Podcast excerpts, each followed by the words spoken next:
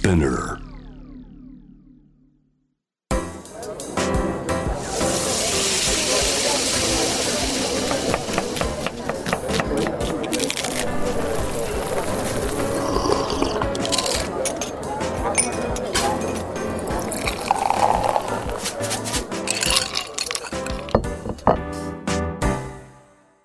アジナ副音声Voice of Food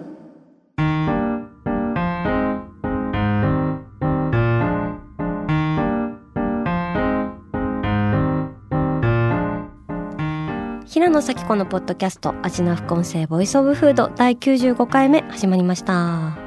この番組は365日食べ物のことしか考えていない食のしもべことフードエッセイスト平野紗季子が毎回テーマに上がるフードについて熱く語り音楽のライナーノーツみたいに美術館の音声ガイドみたいに食をもっと面白く深く味わうためのトークをお届けする番組です。あのー最近寒いですよね。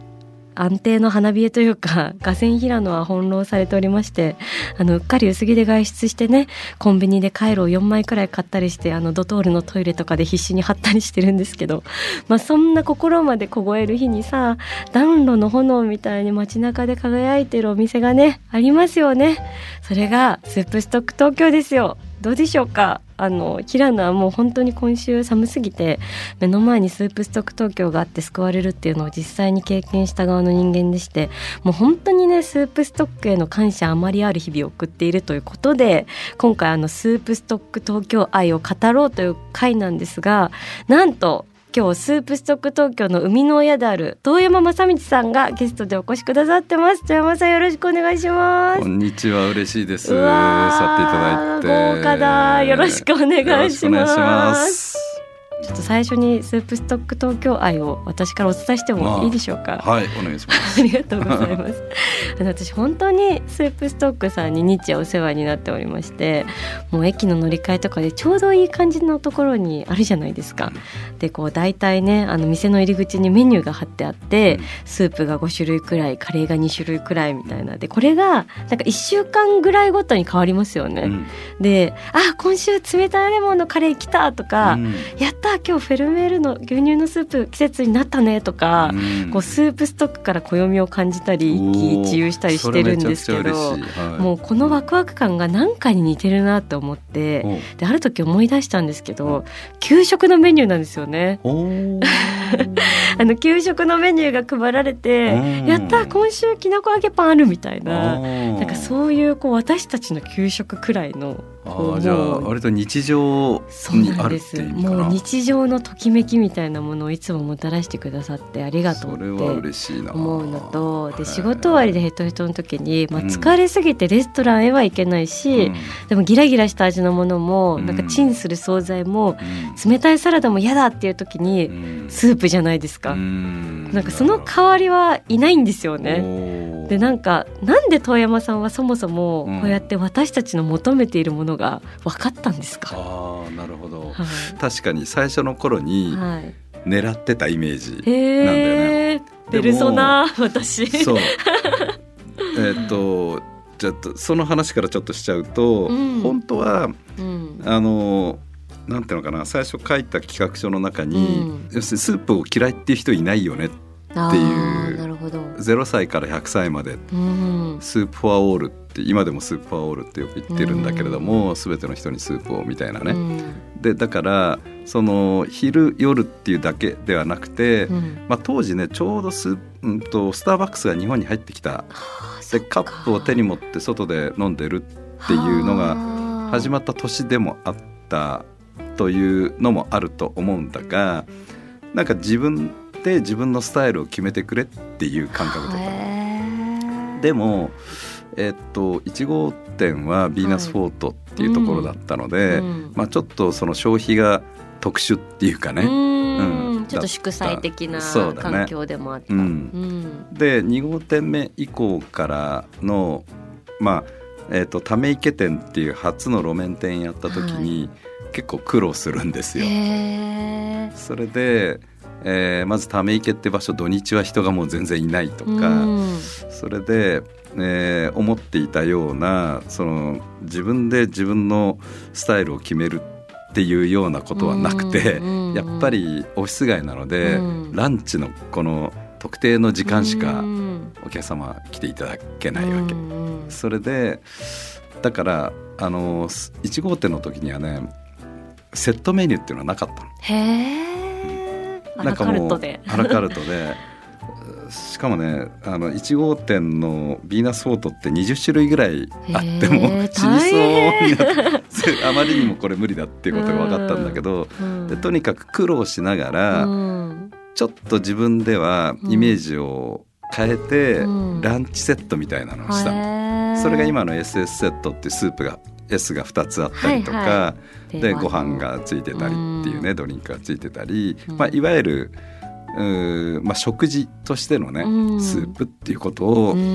しっかり打ち出すようになってから、お客様の方もスープが何かっていうことがなんか理解していただけたみたいで あこれで食事になるんだなっていう。あなので、ーうん。えーっとまあ、昼のランチとか夜もこれであそれなりに食事になるんだなっていうのが分かっていただけた3号店目以降ぐらいからなんかこう良い変化になってきたんだけれども。で最初のあのご質問のね「なんでスープ?」っていうところで言うと、ちょっと思っていただいているうん。感じと違うのかもしれないんだが。あの要するにそれまで私は商社にいて、うんえーなぜか絵の個展をやって、うんうん。でそれが楽しくて自分で作ってうん。世の中に提案して直接評価を得るっていうことに味を占めて、あー。絵の個展5回ぐらいやったんだけどへこーれはビジネスでも同じように自分で自分たちで作ってねはい。世の中に提案して直接手渡すっていうことをビジネスでやりたいなって思い。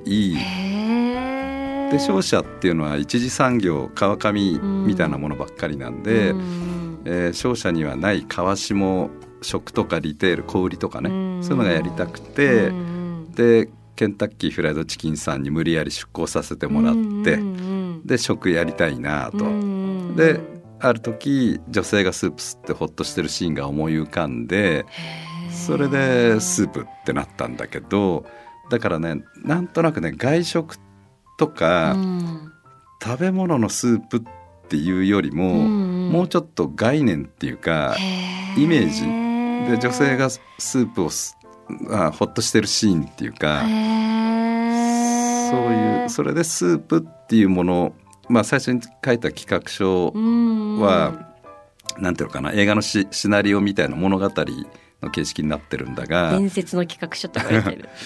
あの一言で言うと共感っていうことが書いてあって。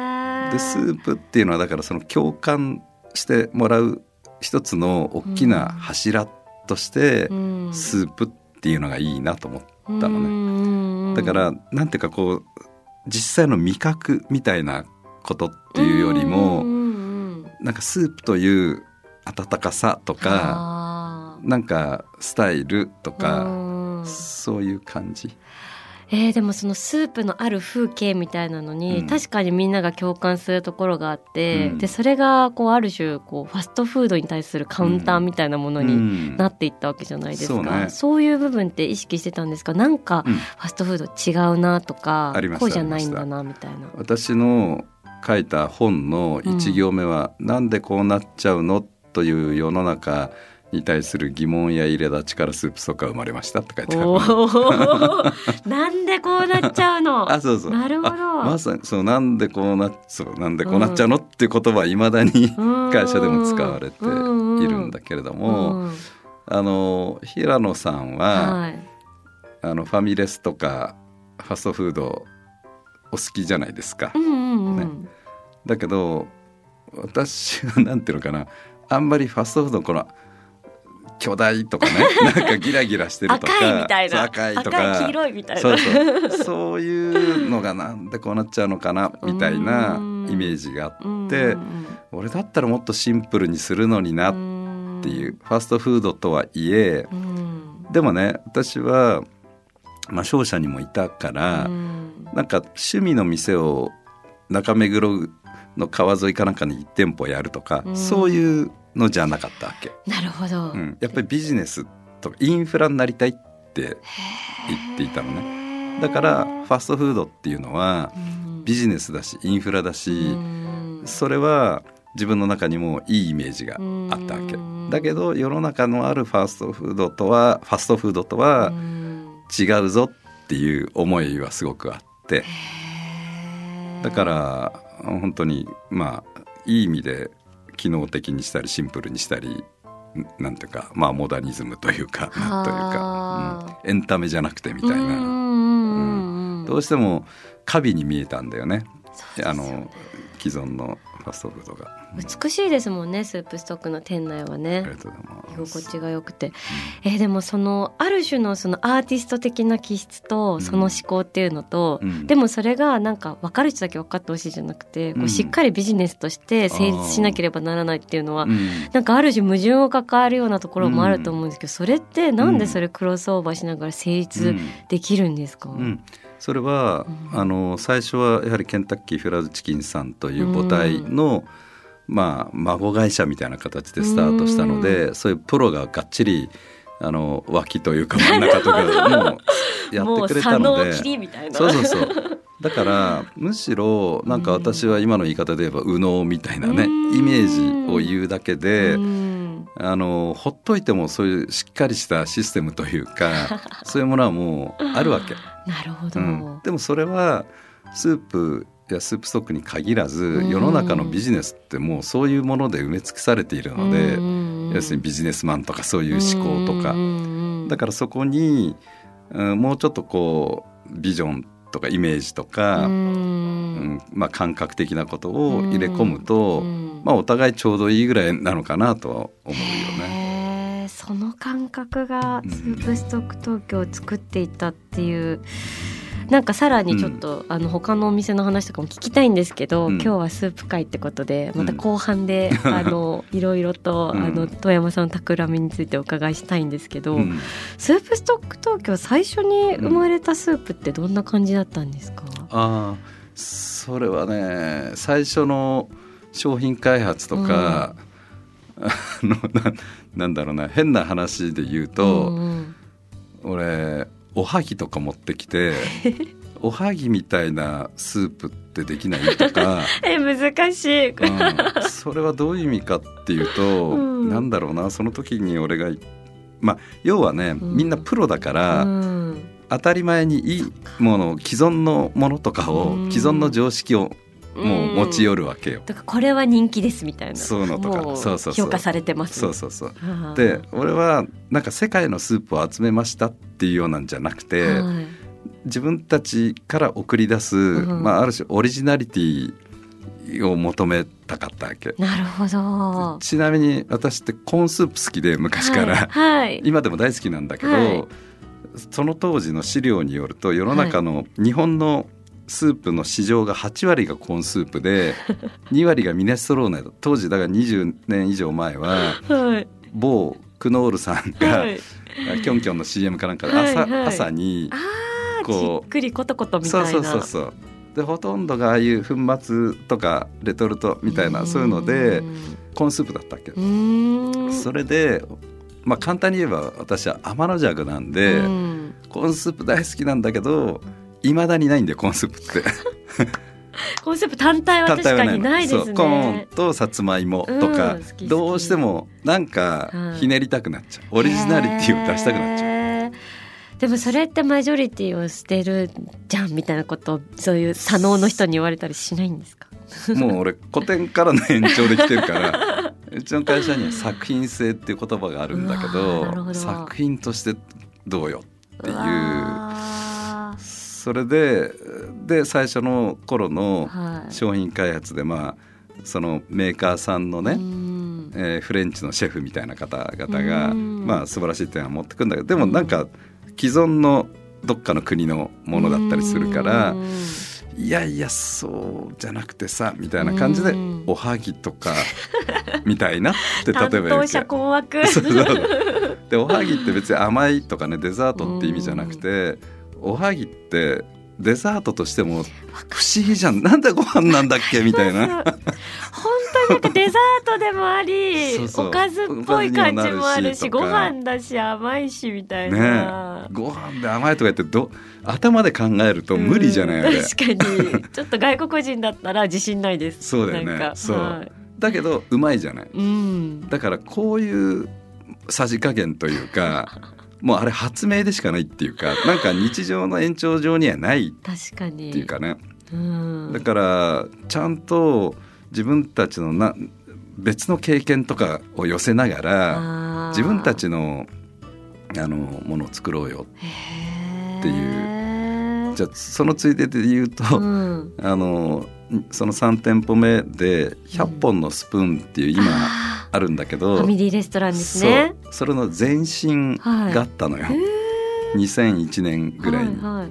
あの会えなく撤退したんだけどねその時。うん。その時に当時の、まあ、中東で入ってきてくれたシェフが、あのまあ、この話は俺のディレクションがちゃんとしてなかったっていう話なんだけどあの彼がカルボナーラうん。を試作で出してきたわけ、うん。確かにこのカルボナーラ美味しいけど、うん。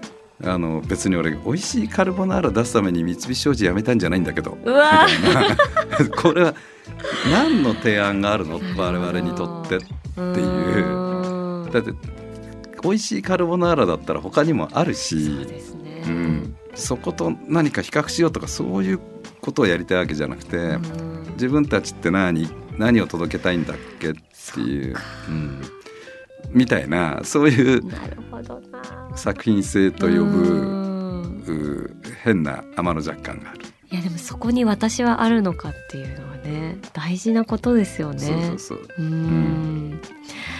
そんな中であのスープストック東京といえば、うん。もう名品としてあの名高い東京ボルシチなどありますけれども、ね。今日ははい。来てくださってるんですよね。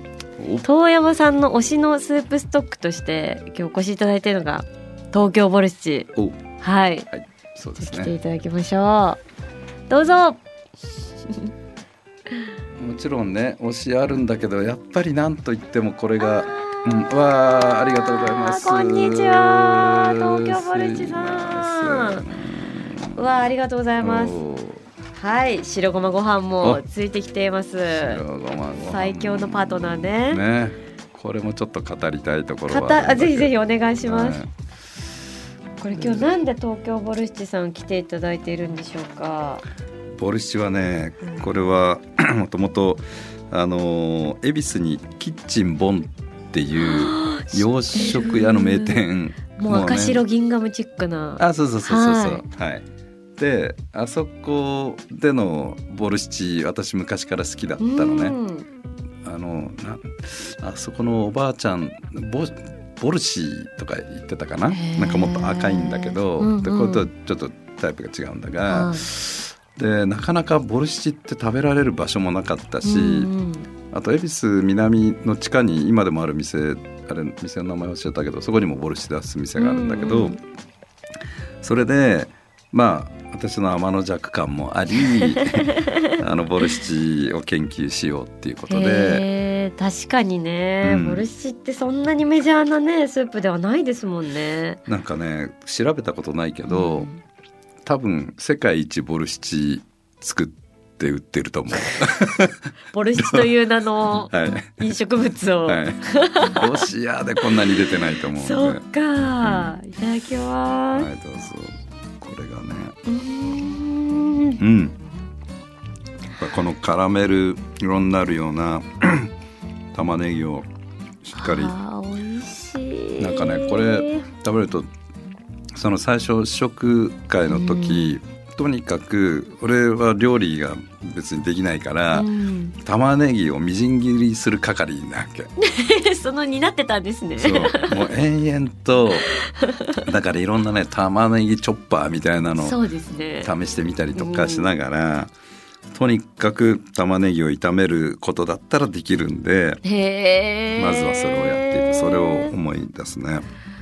いや本当になんか 洋食屋さんの味っていうか本当にこの玉ねぎのキャラメリゼされたコク深い味、私結構この玉ねぎ系って勝手に呼んでる、この味の軸みたいなのスープストックにあるじゃないですか、うん、私あの鶏肉と玉ねぎのスープバルサミコ風味ってやつも大好きで。あれは名品なんですよあれ名品です。か嬉しい。嬉しい。遠山印ですか？あれは俺もう一番好きかもしれない。本当に、うんあれは本当によくて、うん、あれが開発したシーンも覚えてるんだけど、はい、まあ、当時山内さんっていう担当がいた時に、はい、あのとにかくねバルサミコを入れて、うん、もうエレガンスが200 倍ぐらいになっちゃったわけ。そう。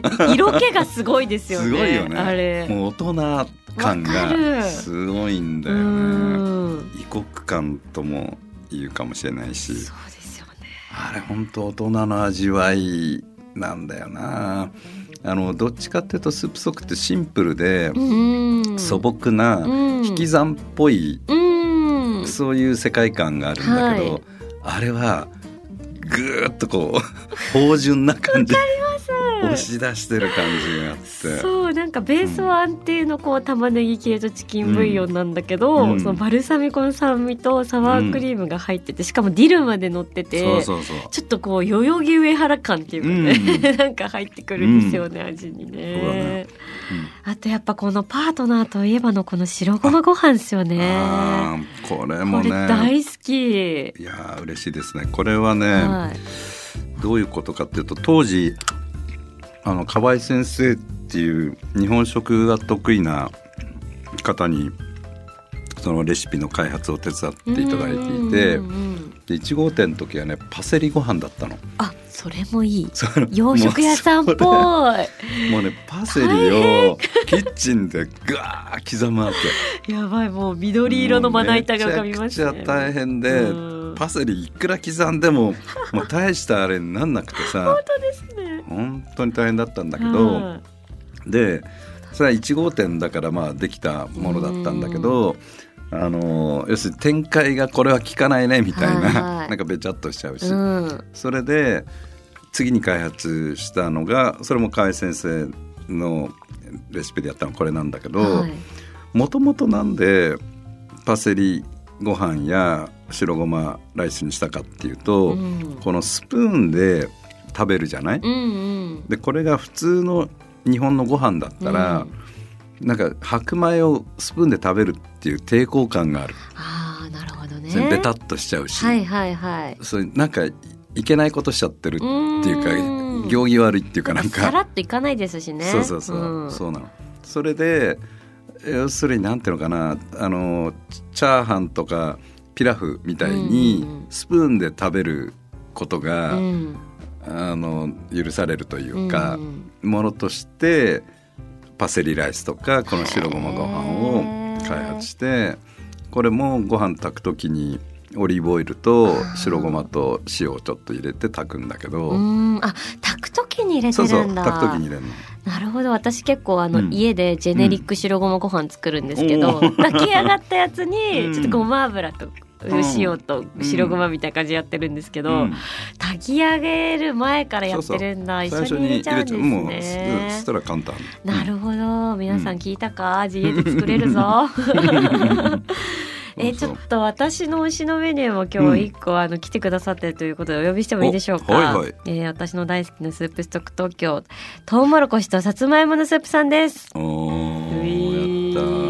やったまあ、こんにちは。あお皿に入ってる。ありがとうございます、はい。ありがとう、はいまあ私は本当はトウモロコシのスープコーンスープが大好きなんだけど、うん、天の弱で なんか手を加えたくなっちゃうっていう末にできたものでしょうかね。そんな背景があったんだ。うんもう私これあの単色系って呼んでるんですけど、うん。結構単色ベジタブルなこの具の入ってないやつが結構好きうで、ん。まあ、スープストックって2種類スープ選べるセット基本じゃないですか、うん。さっきお話しされてたみたいに、私は一つは大体この単色ベジタブルを入れることが多くて、特にこのトウモロコシとさつまいものスープのこの澄んだ黄色、うん。もう本当に飲むと胃袋まで黄色に染まってもう爪の先まで黄色になる感じがして。でなんかあネイル行かなきゃみたいななんかネイルの予約入れようみたいな感じでこう生活が色づいていく感じがして。うーん。私もじゃあ足の指の爪まで黄色くなるイメージで 飲んでみきましょう。えー結構こういうあの野菜の焼きパプリカのクリームスープとか、うんあとエンドウ豆の緑のポタージュみたいなのとか結構こういうなんか色づく系の野菜のスープって単色のありますよね、うんいやーなんか美味しくてどんどん もう遠山さんがガチ実食をしていただいて、うん。完食されているという。もうハッピーな。あそういう感じじゃない。いや合ってます合ってます。うーん。あー癒されますねやっぱり。このねスイートなはあ。甘さがねすごいね。スープの力ってすごいですよね。うんそうだよねいやもともとね俺うん梅雨好きなんですよね、梅雨好き。うん。だからお蕎麦屋さん行っても、うん。ざるも好きなんだけど、うん。ほとんどどうしたって梅雨そばになっちゃうの。最初のあのあったかいの飲みたい、うわーですよ。温泉に浸かるみたいな。そういう感じで。っていう。そう。だからまあお蕎麦屋さんの話してもしょうがないけどざるに、うんまあ抜き昔江戸時代ってそばのないつゆだけ抜きって言ってそれで日本酒のおつまみにしたっていう話があって。はいはい。だからなんか最初の一口のためのあったかいつゆうん。とざるとかのセットを作ってくれたらいいなと思うんだーけど。かっこいい。それちょっと新しい。誰かに宣伝してください。そばなんとかなんとかっていうのが出てくる可能性がありますけど、いやでも確かにスープの力ってあるじゃないですか。っていうのを多分誰よりも富山さんが知ってると思うんですけどなんか私の知り合いになんか人の悩みを何でも解決しちゃうゴッドマザーみたいな人がいて、うん。でまあ、その人と何人かでご飯を食べてた時に、うん。なんかある子がうん。なんかパートナーとの関係がうまくいかなくて殺伐としてるみたいなうん。話をしてたんです、そしたらなんかそのゴッドマザーがうん「それはスープが足りてないわね」って言って。多分なんかあったかいスープ作るのよ。それで全てうまくいくわみたいな。はあでもなんかわかる気がしたんですよね。生活にあったかいスープが足りてないみたいうな、ーん。なんかスープの力ってあるんだなっていうのを。うちもやってみよう。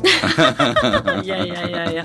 いつも温かな、はい、家庭をっていうのあると思うんですけど。あの、い。そういうのもあるしね。私の,、あの身近な話で言うとね、うん。あのもう数年前に母親が亡くなったんだけど、うん自宅でねうん。なんか急にちょっと弱まっちゃって、うんそれである週末家族あの俺ら兄弟も集まって、うんでうちの三下炭飲んで寝てそのまま亡くなってったっていう。最後の食になったんだけど、なんかねまあまあそれで母親は苦しまずに病院も行かずにあ。の自宅のベッドで。だから本当よかったなみたいな。死んでるのによかったなっていう感覚になった。それはねやっぱ三下炭っていうのの並びっていうかそれもちょっと、うん、嬉しいなっていうかいい旅立ちみたいな。すごいですねなんか死ぬ前に何が食べたいかっていう話ってよくあるうん。タラレバの話であるけど、あなんかスープに見とられたいって今思いました。まあそういう意味で言うとねうちは園芸食あの咀嚼介介護食っていう、そうん、そういうのもまだ今は立川かな？立川の店で実験的にやってるんだけへどーそのこう潰すものとかそのをご用意して、うあんのそ咀嚼援助みたいなことができたらな。じゃあ本当に入食から演技食までも、そうそうそう、うん、離乳食もね、あのうん。今あの100本のスプーンでやっていたのが、うん。好評なのでスープストックでもそれをちょっと広げていって、あすごいですよね。100本のスプーンって離乳食無料じゃないですか、そうそうそうそう、信じられないと思いました、うん、いや離乳食って気使うじゃないですかやっぱり。確かに。そうですよね、うん、なのになのにというか、まあはいだからこそ、うんだからこそはい。スープフォールってこういうことなんですね。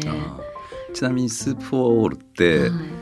えーっと99年に1号店でその前に企画書の段階だから1997年ぐらいの企画書にはもう書いてあったんだけどもともとねギルバートジョージっていうアーティスト。はい。うん。あれ2人でねおじさんがスーツ着て「Art for All」全ての人にアートをって言いながらこんな巨大なうんちの絵描いちゃったりとか めちゃめちゃイケてるかっこいいなと思っていてへで Art for All から Soup for All っていうのをいただいたの。ーそうなんだ、だから1号店の缶バッジは Art for A じゃない Soup for All って缶バッジつけて今でもそれ私たまにつけてるけど、えー、貴重なもう数個しか残ってないけど。うわー あでもなんかアートの公共性ってすごいなって思うしそういうのに食が憧れるなっていうのも思うんですけど、うん。食それをもう遠山さんは達成されていたんですね。なんかね最初の企画書はあの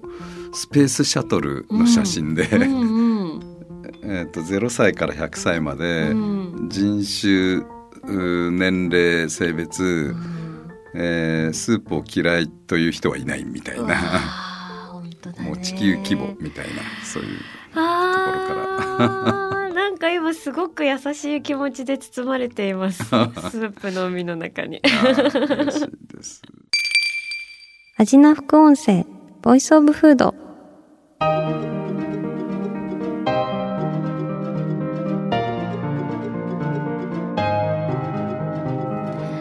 はいというわけで今回は遠山正道さんを迎えてスープストック東京についてお話ししてきました遠山さんありがとうございありがとうございましたます。えー、テイクアウトにイートイン冷凍スープの販売もあるあとフリーズドライもあるんですよね、うん、そうなんです。えー、いろんなシーンでスープストック東京楽しめるんであの気になる方ぜひお近くのスープストックであったりとかオンラインサイトでもお買い物してみてください。あの次回はあの遠山さん結構気になる話題をたくさん突っ込んでくれていらっしゃるということで本当にまだまだお話聞きたいということで遠山さんのクリエイティブの源にも迫りたいなと思います。引き続きよろしくお願いします。そして番組では引き続き皆さんの好きな食べ物のメッセージを募集しています。メッセージを紹介させていただいた方には番組オリジナルステッカーをプレゼントします。メッセージはアジナフコンセのインスタグラムをチェックして送ってください。アジナフコンセは毎週月曜日に配信しています。さらに JWAVE のラジオでもお聞きいただけます。毎週金曜日深夜12時30分から FM81.3JWAVE こちらもぜひチェックしてください。平野咲子が届けるアジナフコンセボイスオブフード次回も食べ物への愛を声にしてお届けしていきます。あーお腹すいた。